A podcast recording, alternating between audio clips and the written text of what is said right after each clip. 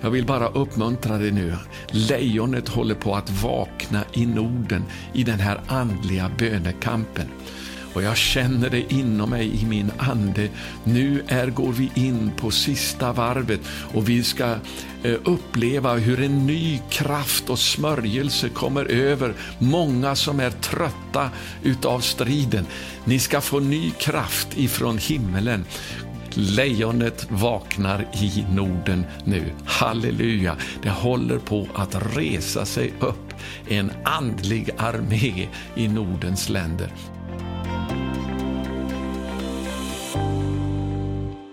Jag vill uppmuntra dig att prenumerera på vår Youtube-kanal och också trycka på klockan så att du får ett meddelande i din inkorg när vi kommer ut med en ny video.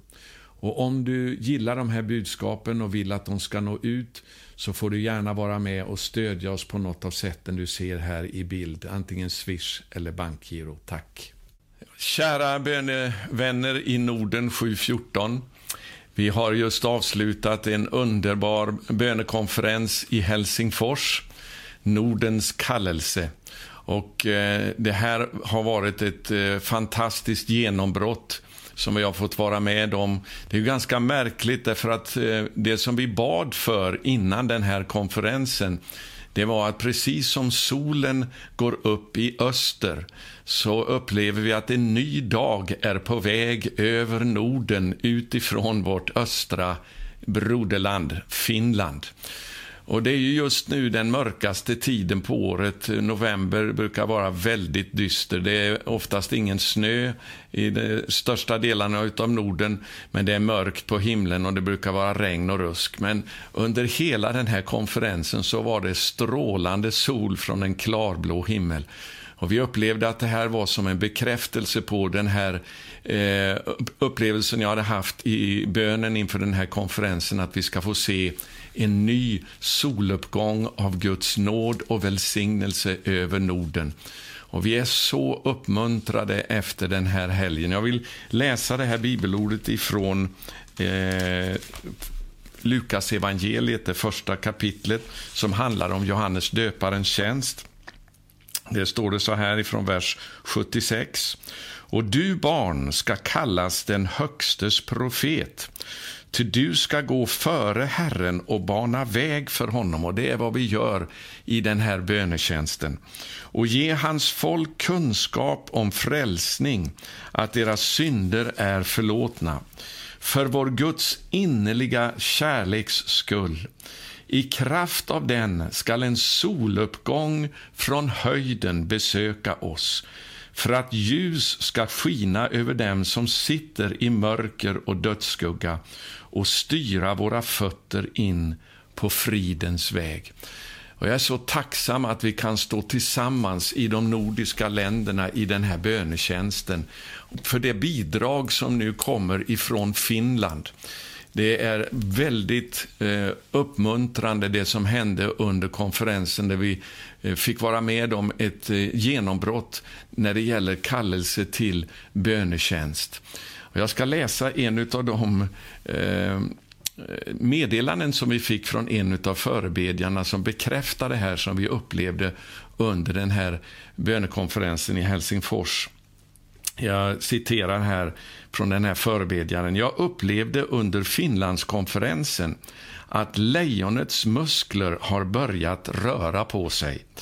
Jag upplever även att lejonet snart kommer att börja ryta.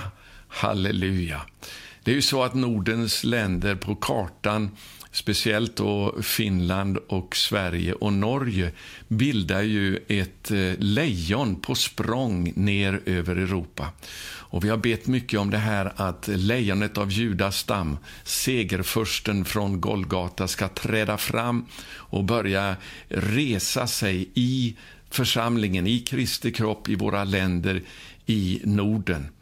Eh, och just det här att eh, nu har lejonet börjat att röra på sig, det var någonting av det vi upplevde.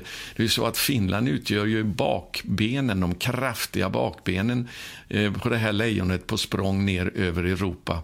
Och det finns en styrka i Finland som vi prisar Gud för och som jag tror kommer att bli till välsignelse för hela Norden. Och Det är intressant här nu som den här förebedjaren upplevde att eh, hon skriver så här. Jag upplever att lejonet snart kommer att börja ryta. Var finns huvudet någonstans på lejonet? Var finns munnen? Jo, den finns i Norge. Och Det är dit vi är på väg nu om drygt två månader för nästa bönekonferens i Norden 714 som kommer att vara på Storstua lite grann söder om Oslo den 29 januari till 31 januari, sista helgen i januari alltså. Och eh, jag läser just nu en bok faktiskt som handlar om Gustav II Adolfs arméer som tågade ner över Europa. Och Den heter Lejonet vaknar. Jag upplever det här väldigt profetiskt. Jag visar hur den här boken ser ut.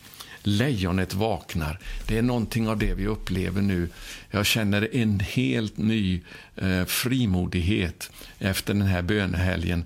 Att vi ska fortsätta nu till dess att vi får se bönesvar. Jag har varit i, engagerad i bönetjänst för Sverige och Norden nu i 43 år, eh, sen jag fick min kallelse. Och eh, Det har gått upp och ner under olika perioder under de här 43 åren.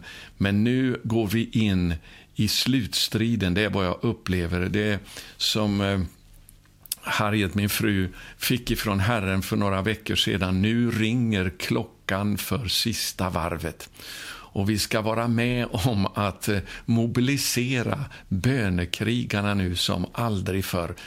Och det är ju så att i Gustav II Adolfs arméer så var det just de finska krigarna som gick under namnet Hakapelita som blev elittrupperna i Gustav II Adolfs arméer som drog ner över Europa för att försvara tron på Bibeln emot de katolska eh, villolärorna som hade tagit fart i, i kyrkan i Europa.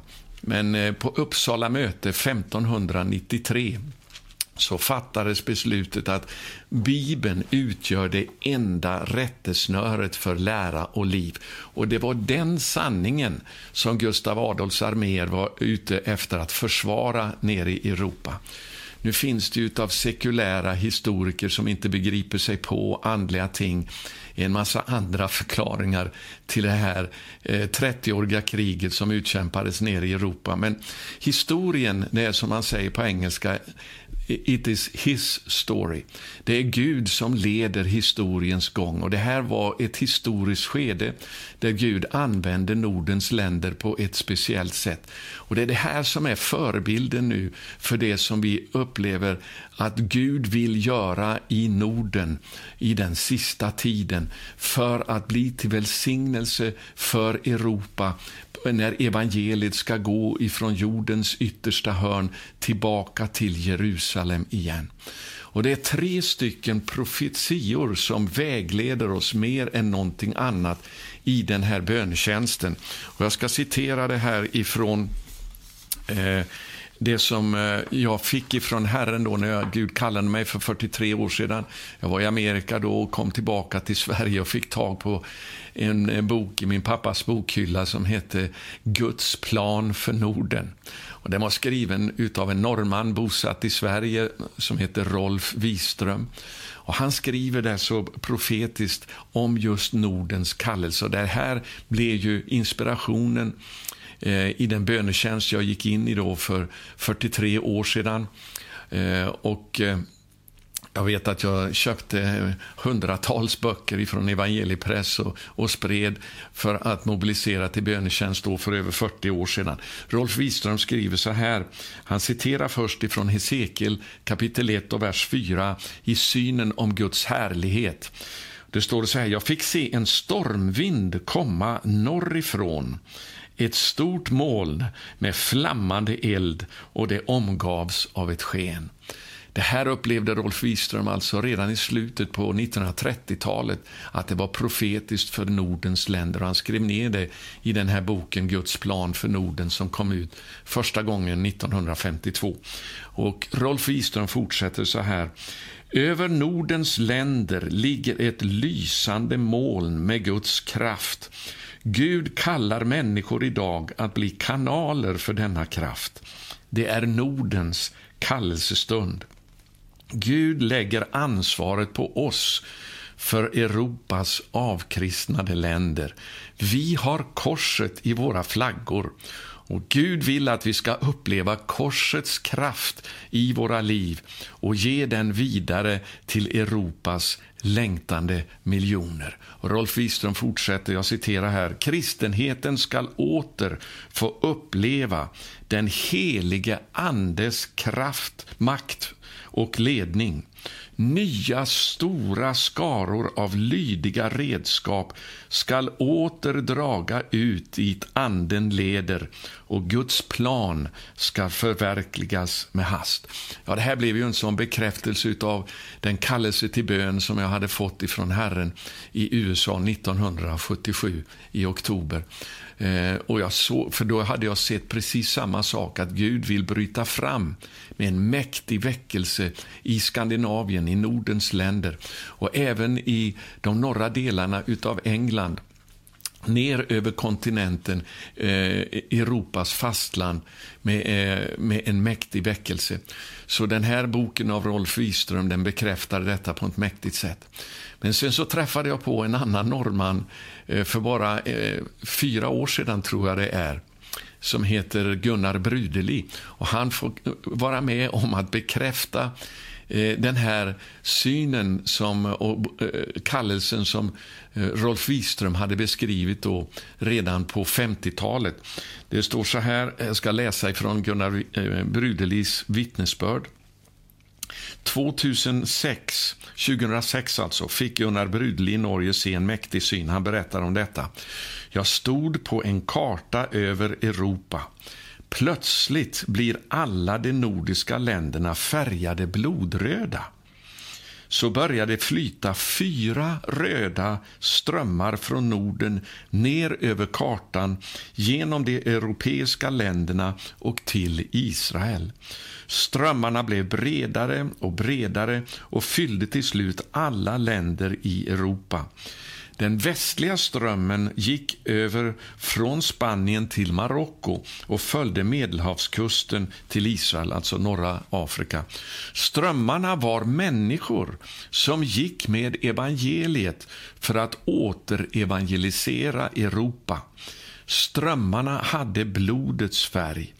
Uppdraget kommer att kosta martyrers blod på vägen tillbaka till Jerusalem. Ja, vänner, det är dags för oss att eh, beräkna kostnaden för det som Gud vill göra. Gud vill göra ett mäktigt verk som svar på bön i Nordens länder för att föra evangeliet ner över Europas avkristnade miljoner. Och Det är det här som vi är involverade nu i den här bönetjänsten Norden 714. Nu är ju inte de enda som beder. Eh, Sverigebönen har med kontakt av alla böner, andra bönerörelser i Norden startat nu ett år utav bön. Eh, dygnet runt och det prisar vi Herren för.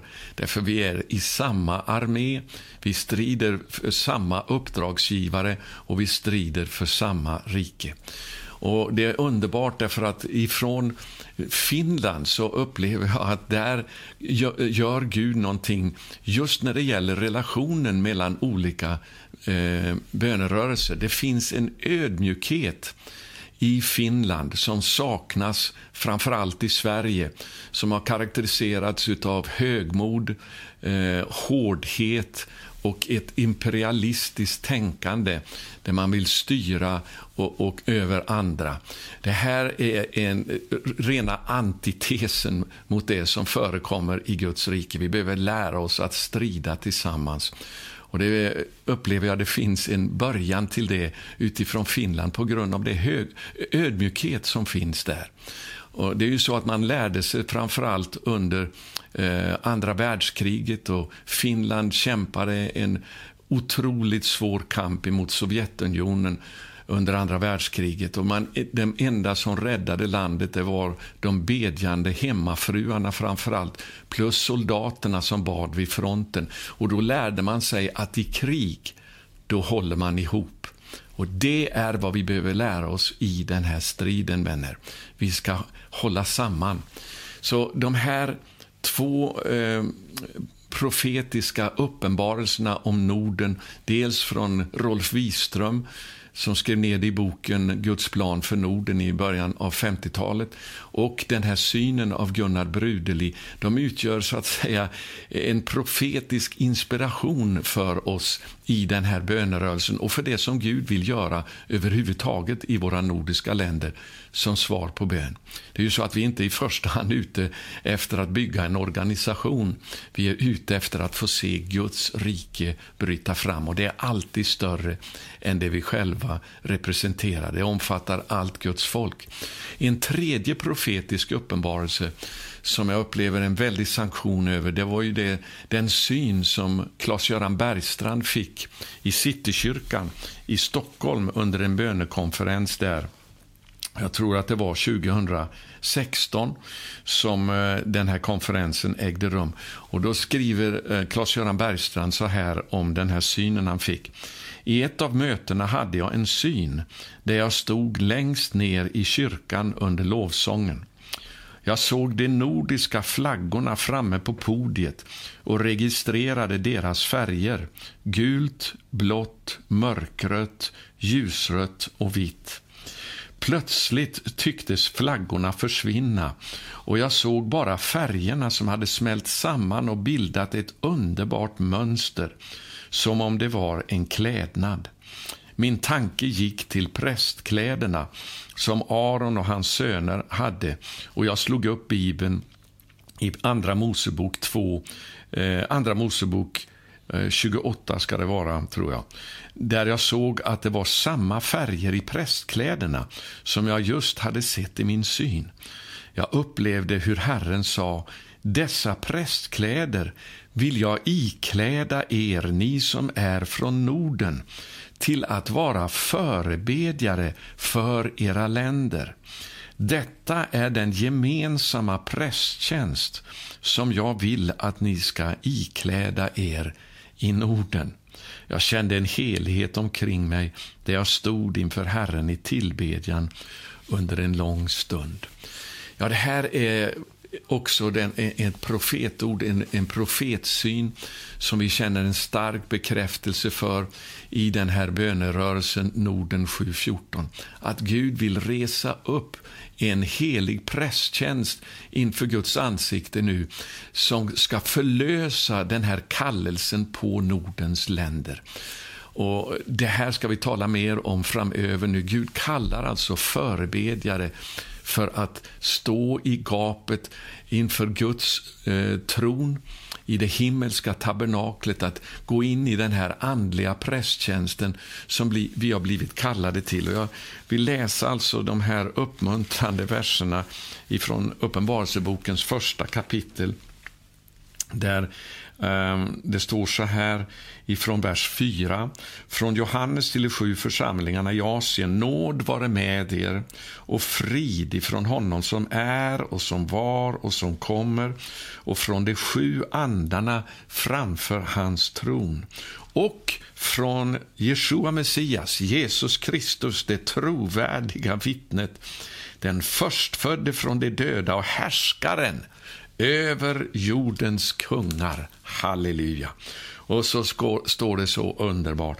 Han som älskar oss, kom ihåg det, du som lyssnar till det här budskapet, att han har gett sitt, Jesus Kristus, alltså Jeshua Messias, Israels Messias, han har gett sitt eget liv för dig, för att lösa dig från dina synder med sitt eget blod. Halleluja! Lyssna vad det står här. Han som älskar oss har friköpt oss från våra synder med sitt blod och som har gjort oss till ett kungadöme, eller som det också kan översättas, gjort oss till kungar till präster åt sin Gud och Fader. Honom tillhör äran och makten i evigheternas evigheter. Amen.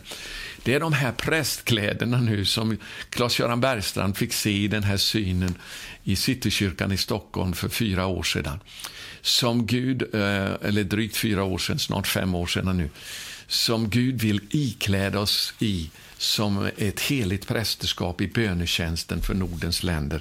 Vi fick en uppmuntrande hälsning också här eh, ifrån Eh, en bedjare i, på Färöarna som tydligen leder nu bönarbetet med dygnet runt-bönen i Nordic 714.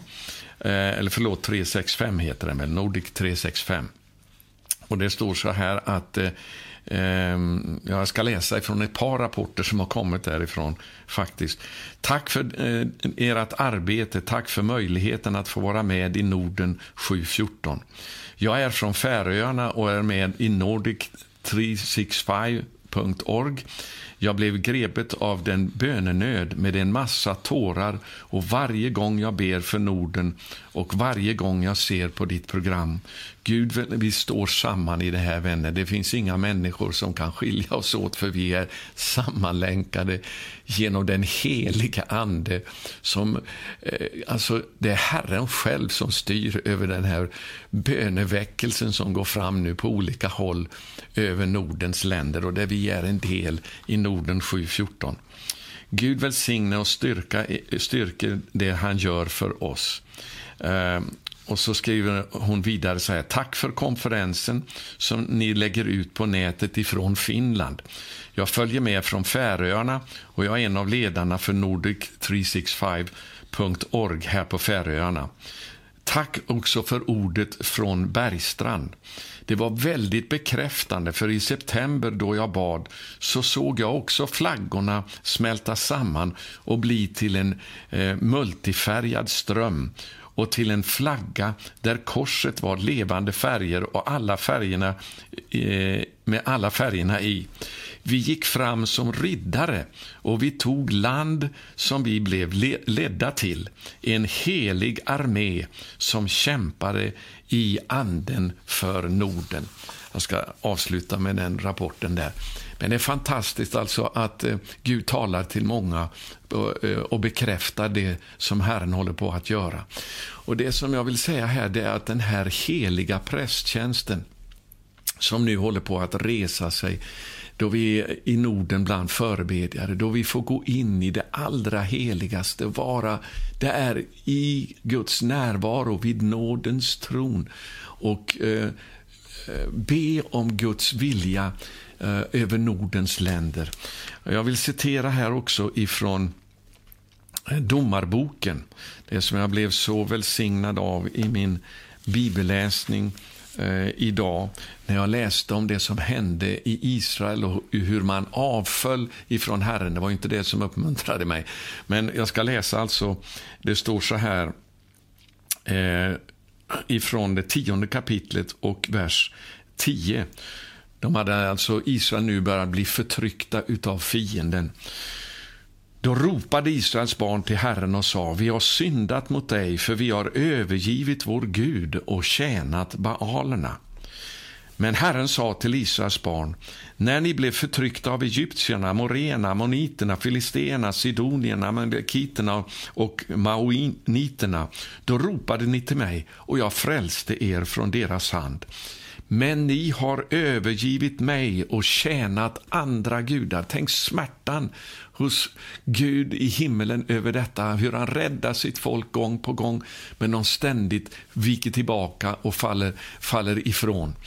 Och Det här är så smärtsamt för Gud, så nu säger han här Alltså, ni har övergivit mig och tjänat andra gudar, därför vill jag inte längre rädda er. Gå och ropa till de gudar som ni har utvalt. Må de rädda er i er nöd. Det här var en sån smärta hos, hos Gud över vad Israels barn hade gjort och de övergav honom. Och Det är ju det vi har fått uppleva nu i Nordens länder också, vi som har haft så starka väckelser. Speciellt talar jag för Sverige nu, där vi har övergivit Gud så fruktansvärt, både i församlingen och i landet som stort. Och Det har blivit ett sånt andligt mörker som har dragit in, precis som det gjorde för Israel. Men lyssna vad som hände här. Då, då står det i vers 15. Då sa Israels barn till Herren, vi har syndat. Man bekände alltså inför Gud, vi har syndat. Gör du med oss som är rätt inför dina ögon, men befria oss denna gång. Därefter står det alltså i nästa vers. Därefter skaffade de bort ifrån sig de främmande gudarna och tjänade Herren.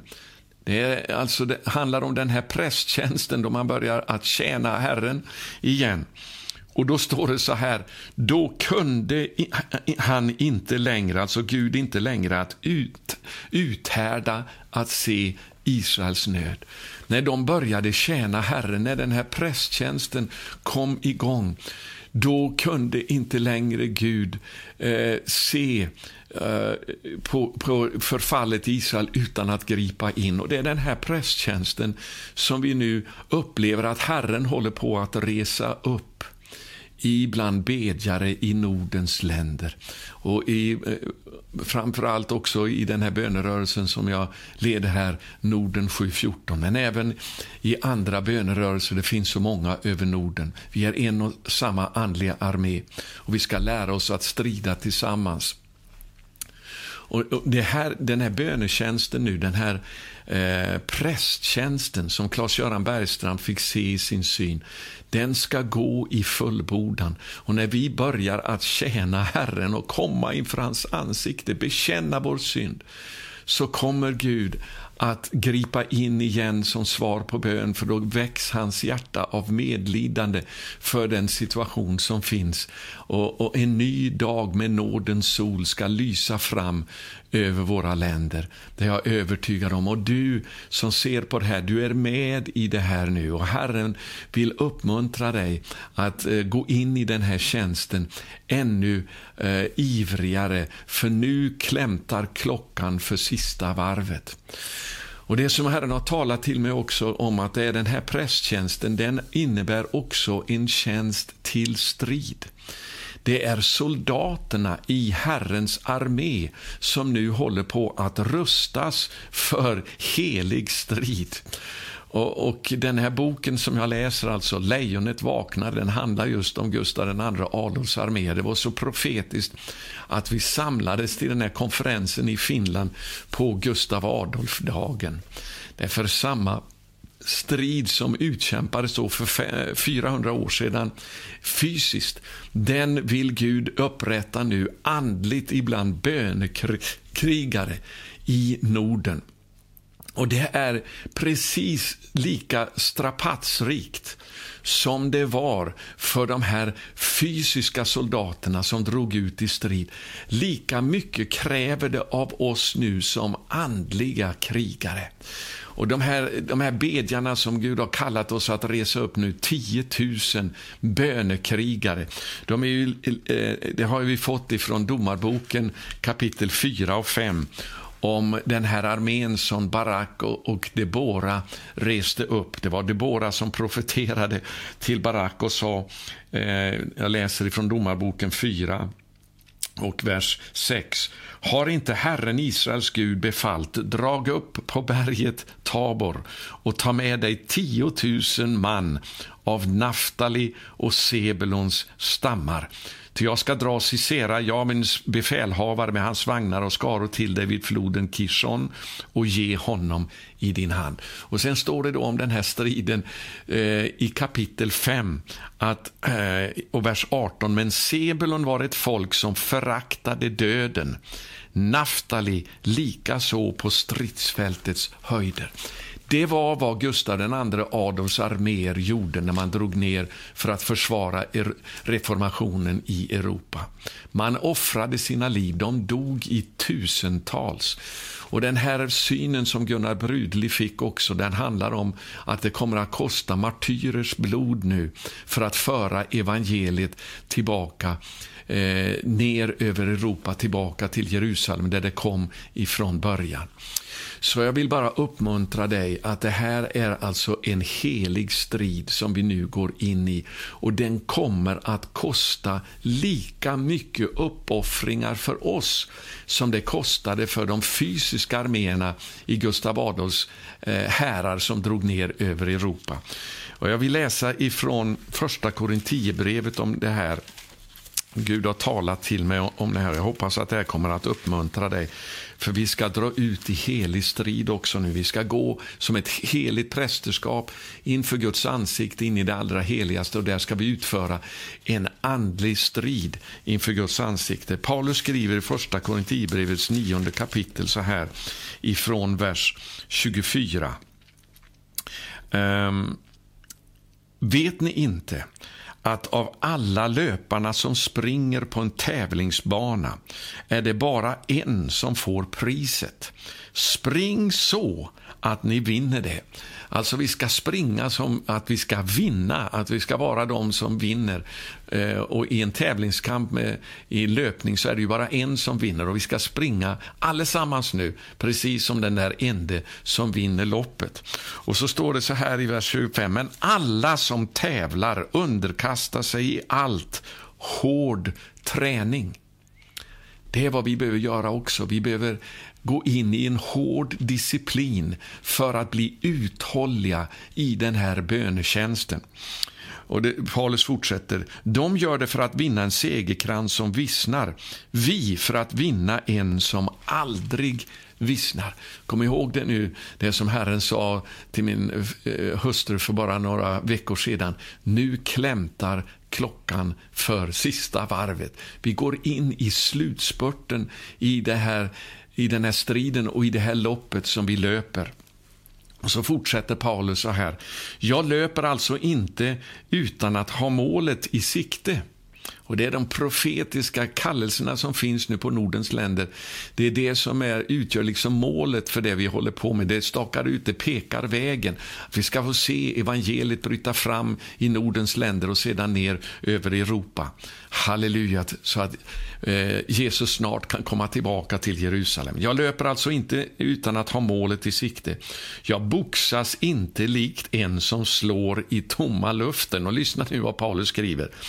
Istället så slår jag min kropp, eller som det stod i 1917 års översättning, jag tuktar min kropp. Jag, jag, jag slår min kropp och tvingar den till lydnad för att jag inte själv på något sätt ska komma till korta vid provet när jag predikar för andra. Vad innebär det här praktiskt för oss? Ja, det kan innebära att när väckarklockan ringer på morgonen och hela kroppen skriker jag vill sova lite till för jag är trött, så säger vi nej. Vi tuktar vår kropp och säger upp, ner på knä och bed de tider vi har bestämt att be inför Herren, de ska vi hålla genom den här disciplinen, då vi tuktar vår kropp, för det här kommer att kosta samma disciplin som det gör för krigare som drar ut i strid. Och Det är därför som förebilden av Gustav II Adolfs arméer är så lärorika nu. Läs gärna historien om eh, reformationen, men läs då inte de här sekulära Eh, Eh, socialistiska beskrivningarna som förlöjligar detta. Det här var någonting som Gud använde Norden till för att försvara sanningen i Guds ord och för att rädda våra länder ifrån andligt mörker.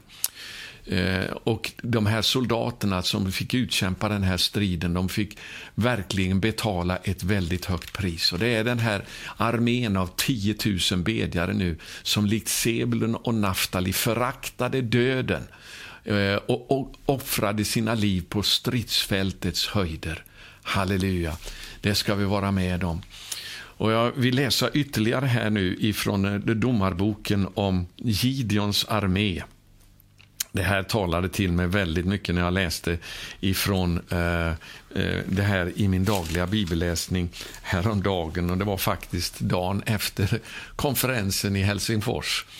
Eh, det hade varit ansträngande fysiskt, men eh, eh jag gick upp när väckarklockan ringde eh, halv sex på morgonen för att bedja. Därför det är det viktigaste vi har att göra nu. Att vi disciplinerar oss till att hålla ut i bön, kära vänner. Och Då läste jag om det här med, med Gideons arméer, alltså, eh, ifrån Domarbokens eh, åttonde kapitel. Och Då hade de här 300 elitsoldaterna som Gideon hade med sig de hade ju drivit fienden på flykten, men man satte efter fienden sedan för att avsluta segern, alltså för att göra den fullständig. Och Då gick man över, förföljde de skaror som hade överlevt striden, den första striden, alltså fiendeskarorna som hade överlevt. Man satte efter dem för att nedgöra dem fullständigt. Och Det är en sån förebild för oss i den andliga striden, vänner. Och eh, Det står så här hur Gideon i vers 4 kom till Jordan och han gick över tillsammans med de 300 män som var med honom. Och Det står de var trötta av förföljandet. Och Jag kunde känna igen mig i det här efter den här bönekonferensen. Vers 5. Därför sa han till männen i Sukkot, eller Sukkot, ge några brödkakor åt folket eh, som följer mig, de är utmattade och jag är i färd med att förfölja Seba och Salmunna, de midjanitiska kungarna. Det här var ju Gideons egna landsmän som han bad om, att, eh, om hjälp, att de skulle eh, förse med, med mat till de här uttröttade krigarna nu. Men lyssna vad de sa. Men ledarna i Sukkot svarade, har du då redan Seba och Salmunna i din hand eftersom vi skulle ge bröd åt din här. De var så hånfulla. De förstod sig inte på det heliga uppdrag som de här soldaterna var upptagna med. Eh, och Det är likadant med en stor del av kristenheten idag. De föraktar oss, de talar illa om oss och de vänder sig emot oss istället för att stödja oss. Men det här gjorde inte att Gideon gav upp. Eh, det står vidare här. Gideon svarade, när Herren ger Seba och Salmunna i min hand. Han var övertygad om att de ändå, trots det här, skulle vinna seger alltså. Då ska jag på grund av detta svar söndertröska ett kött med ökentörnen och tistlar. Så fortsatte han därifrån. Och Sen står det då vidare ifrån vers 11. Gideon drog upp på karavanvägen öster om Noba och Jogbeha och överföll fiendehären alltså, som trodde sig vara i säkerhet. Jag kan tänka mig att fienden eh, hade inte en, en, aning om att Gideons 300 man skulle fortsätta förföljandet, utan man trodde att man var i säkerhet. Men de räknade inte med att Gideons armé hade övernaturlig styrka så att de kunde klara av det här. Och Det står att eh, eh i vers 12. Seba och Salmunna flydde, men han eh, följde efter dem. Gideon följde efter dem alltså och tog de två midjanitiska kungarna Seba och Salmunna till fångade, fånga och skingrade hela hären. Så inte nog med att den här uttröttade, utsvultna armén eh, jagade iväg fienden till dess att de hann upp dem och nedgjorde dem. Utan man satte också efter de här kungarna som flydde och man hann upp dem också och nedgjorde dem. Utan att de hade fått någon eh, alltså vila och sömn eller utan att man hade fått någon naturlig föda för att bli stärkt. De hade övernaturlig kraft ifrån Herren. Och det kan Gud ge dig och mig också. Jag vill bara uppmuntra dig nu. Lejonet håller på att vakna i Norden i den här andliga bönekampen. Och jag känner det inom mig i min ande. Nu är, går vi in på sista varvet och vi ska eh, uppleva hur en ny kraft och smörjelse kommer över många som är trötta utav striden. Ni ska få ny kraft ifrån himmelen. Gå in i den här bönestriden nu med all makt och vi ska få se en underbar seger. Lejonet har börjat att röra på sig, det har börjat att vakna nu. Halleluja! Och, och, Det här som hände i Finland, jag vill säga det också, det har gjort att på grund av den ödmjukhet som finns eh, inom eh, ledarskap framför allt i Finland som är helt annorlunda än den hårda och högmodiga ande som har präglat så mycket av kristenheten i Sverige under så lång tid. Alltså ledarna i Finland de begriper sig inte på hur Sverige kan bete sig gång på gång som man gör, där man vänder sig mot andra bara för att de inte kanske är med i samma organisation eller för att man inte eh, tycker precis likadant. Eh, och det här det, det, är en styggelse för Herren. Vi ska lära oss att välsigna varandra och stödja varandra oavsett det. Och det får vi lära oss utav eh, ledarskapet i Finland på ett sånt underbart sätt. Och därför så har vi nu lagt till ytterligare en bönepunkt ifrån eh, den här helgen nu i det som vi ska be om i Norden 7.14. Ni vet ju att vi har fyra stycken böne, stående bönepunkter. En mäktig böneväckelse, omvändelse bland Guds folk ifrån all synd, mäktiga folkväckelser och sedan gudfruktiga regeringar. Men det här är ju byggt då på Andra krönikeboken 7 och 14 och det mest primära, det första utav allt, det är ju vad det står om mitt folk som är uppkallat efter mitt namn ödmjukar sig. Och sen kommer bönen. Men det börjar med att vi ödmjukar oss. Först och främst under Herren och sedan att vi också visar ödmjukhet mot varandra. Men det börjar med en ödmjukhet under Herren och en fullständig ödmjukhet under Guds ord. Och det är, det är det som vi behöver överlåta oss till, så vi ska gå in med det bönämnet nu framöver på ett speciellt sätt för att få se den här armén resa sig i Norden. Först genom bön, men sedan också genom ordets förkunnare. Tjänstegåvor som kommer att uppresas i Nordens länder igen. Halleluja! För att föra evangeliet ner över Europa.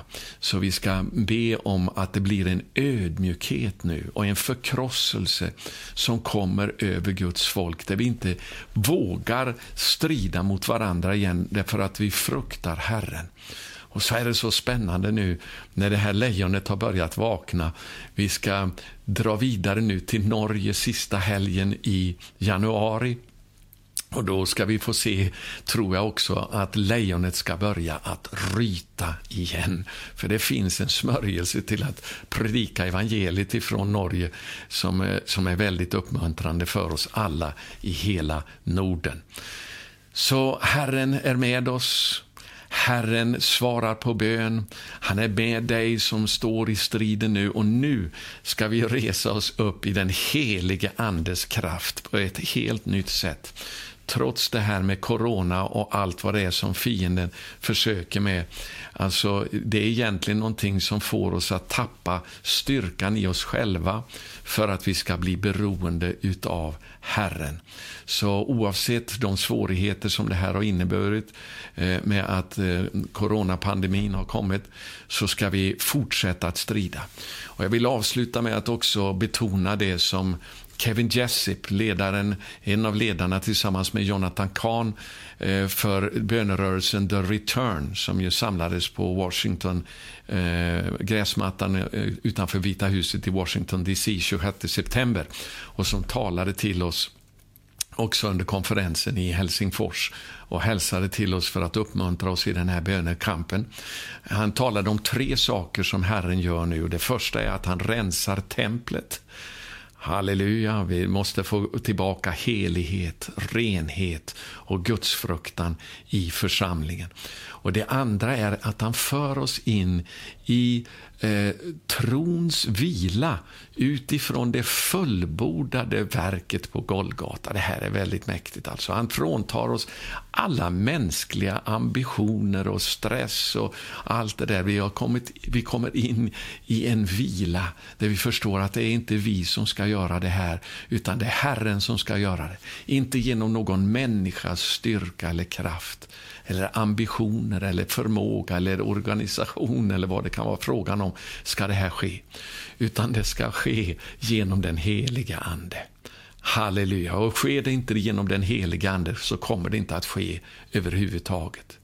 Och Paulus sa att när jag är svag då är jag stark, för då vilar Herrens ande så mäktigt över oss. Så den här vilan utav att vi har kommit till slutet av oss själva och kan bara lita på Herren och på hans kraft, det är det andra som Gud håller på att göra nu. Och det tredje, och det som är så viktigt, det är att han bygger in en ryggrad av stål där vi inte backar för någonting.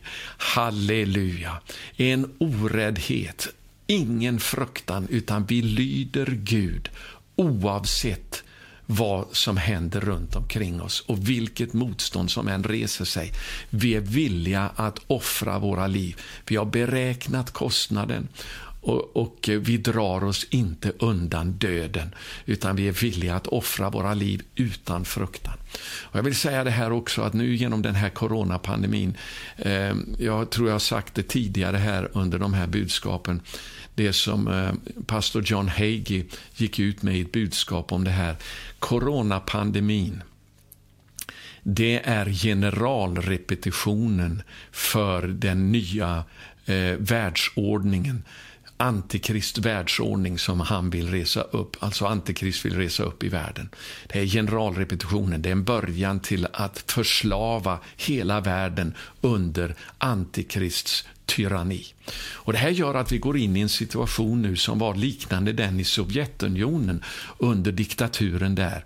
Där församlingen fick lära sig att leva under en diktatur Eh, för att utbilda sig vishet hur man skulle handla. Det innebär också att vi kommer att gå in i tider av civil olydnad då vi inte kan följa och lyda alla dekret som kommer ifrån myndigheterna. Jag vill bara säga det, det är väldigt viktigt därför att vi behöver ha den här oräddheten att vi fruktar Gud mer än människor. Och en av de främsta exemplen på det här det är ju de här barnmorskorna i Egypten när farao befallde att de skulle döda alla gossebarn. Men det står att de här barnmorskorna de fruktade Herren. Så de var inte rädda för farao, utan de gick emot faraos order. Och Gud bevarade dem så att de eh, klarade sig. Så att när de räddade gossebarnen tvätt emot faraos order så välsignade Gud de här barnmorskorna. Det är ett bibliskt exempel på civil olydnad. Och Gud ska göra oss visa nu att vi får lyda den helige Ande eh, och där det behövs även behöva gå emot eh, dekret som kommer ifrån myndigheter. Vi vet ju att till slut så kommer det ju att leda till det här vilddjurets märke 666 som de kommer att tvinga oss på oss. Och då gäller det att stå fast, att vi inte ger efter och backar. Och vi tränas i det nu genom den här coronapandemin. Jag ska inte säga mer om det nu, men eh, det är viktigt att vi vet om de tider som vi går in i. För vi är inte rädda. Halleluja. Eh, jag blir påmind om den här boken eh, som har eh, Dr. Michael Brown bland annat har författat om den sista tiden som, som har rubriken Inte rädd för Antikrist. Nej, vi är inte rädd för Antikrist och vad han kan åstadkomma. Vi är villiga att offra våra liv och det står att de övervann honom i kraft av Lammets blod, i kraft av sitt vittnesbördsord och att de älskade inte sitt liv så att de drog sig undan döden. Jag vill till slut också uppmana er att fortsätta att bedja för valet i USA. Eh, det är inte över. Media vill måla upp den bilden som att det redan är klart. Men rent tekniskt och enligt grundlagen i USA så är inte valet över förrän elektorsrösterna eh, har blivit räknade och de har avgett sitt Eh, beslut i den här frågan. Och, och, Det sker inte förrän den 14 december i år. Och Nu är valet så väldigt nära här och det har förekommit oegentligheter. Oavsett vad media säger, det har förekommit oegentligheter och Donald Trump är villig att gå ut i strid för det här. Att rätt ska vara rätt. Att de, eh, de röster som har eh, givits på ett lagligt sätt enligt reglerna de ska räknas, inga andra röster kan räknas. Och Det kan innebära faktiskt att Donald Trump sitter kvar som president. Och Vi tror att eh, det är en välsignelse från Herren om man gör det. Om eh, Biden nu tar över så kommer det antikristliga systemet att välla fram som en störtflod eh, över världen. Och Vi ska stå det emot så länge vi någonsin kan. Det här för Israels skull och för församlingens skull och för väckelsens skull. Så människor går in nu i fasta och bön för det här och jag vill uppmuntra er att göra det också. Valet i USA, eftersom det handlar om världens stormakt, så är det ett val för hela världen faktiskt, där hela världen är påverkad utav valutgången. Eh, och oavsett vad du tycker om Donald Trump så handlar det här om vad som eh, är på Guds agenda. Det handlar om Israel, det handlar om försvaret för evangeliet. Där Trump står upp till försvar för religionsfrihet. Eh, och eh, har du en profetisk klarsyn så ser du det här väldigt klart och jag behöver inte försöka övertala dig om det. Men det här är ett vittnesbörd som kommer ifrån alla som är smorda med den heliga Ande att se klart i de här frågorna. Jag är så frimodig att säga det. Eh, det finns ett sånt täckelse av bedrägeri över kristenheten, framför allt i Sverige, med dagen i spetsen. Och det jag uttalade på konferensen i Solnahallen i mars, det står jag för fortfarande Eh, när det gäller tidningen Dagen. Så du kan inte gå efter dagen, kära broder och syster, om du vill veta vad Gud gör i den här tiden. Utan du ska gå efter Guds ord och det som den heliga Ande vittnar om ifrån de som är smorda som profeter och som Gud talar till dig om när du lever nära honom i bönen och i ordet.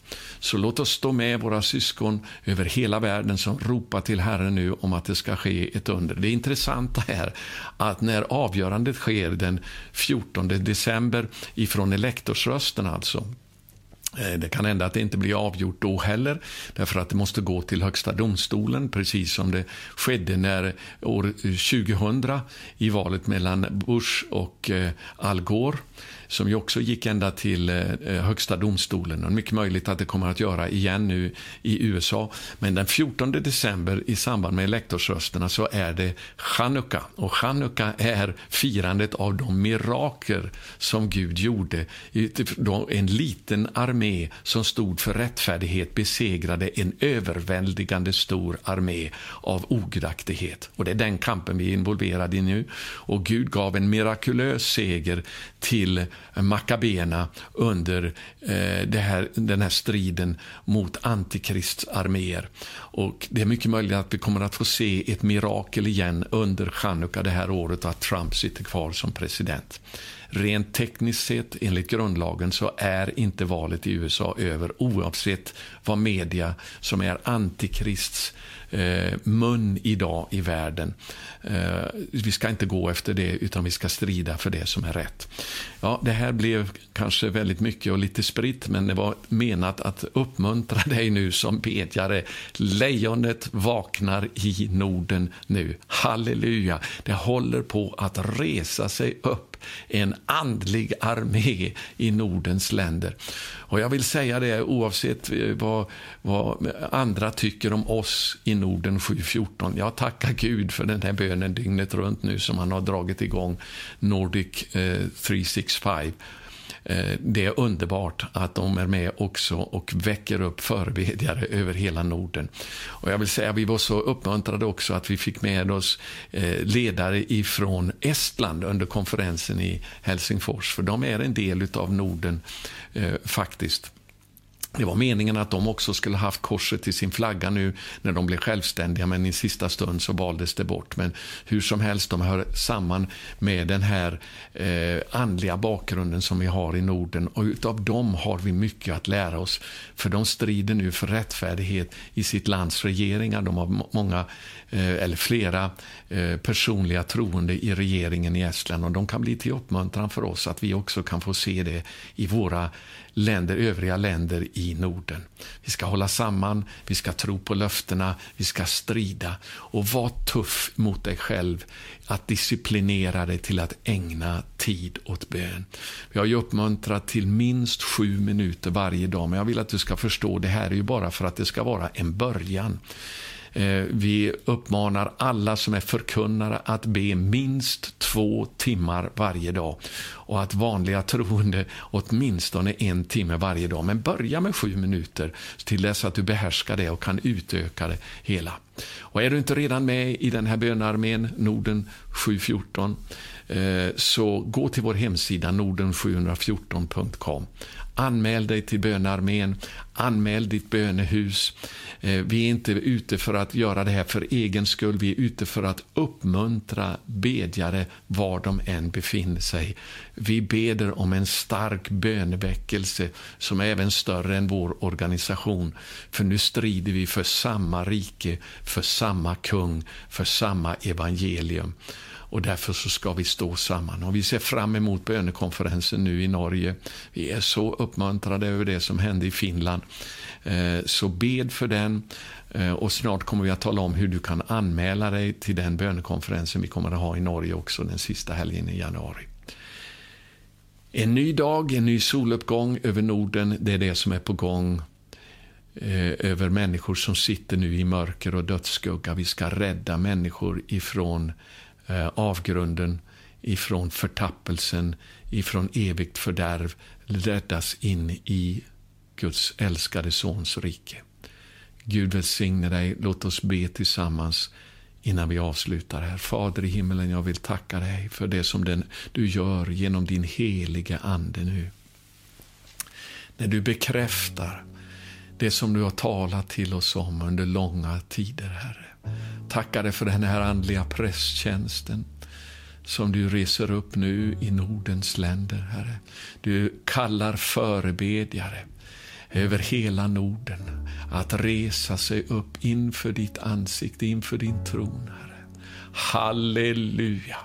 Och där ingen människa ska ta åt sig äran för detta, utan all ära ska gå till dig. Hjälp oss att strida gemensamt, hjälp oss att visa ödmjukhet inför dig, framför allt att vi böjer våra knän för dig och även visa ödmjukhet gentemot varandra.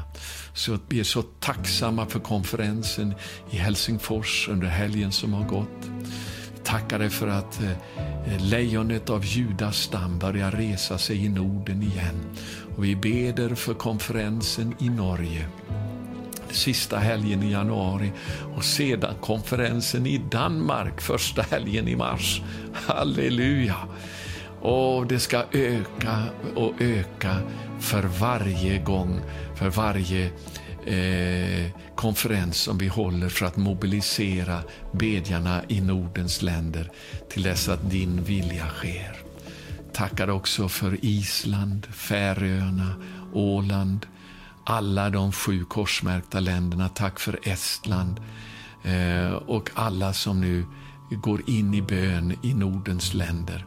Ber att du styrker, uppmuntrar dem, utrustar dem med den helige Andes uppenbarelse, kraft och smörjelse till att be böner som kan eh, få ditt verk att bryta igenom i våra länder igen. I Jesu välsignade namn. Amen. Gud välsigne dig.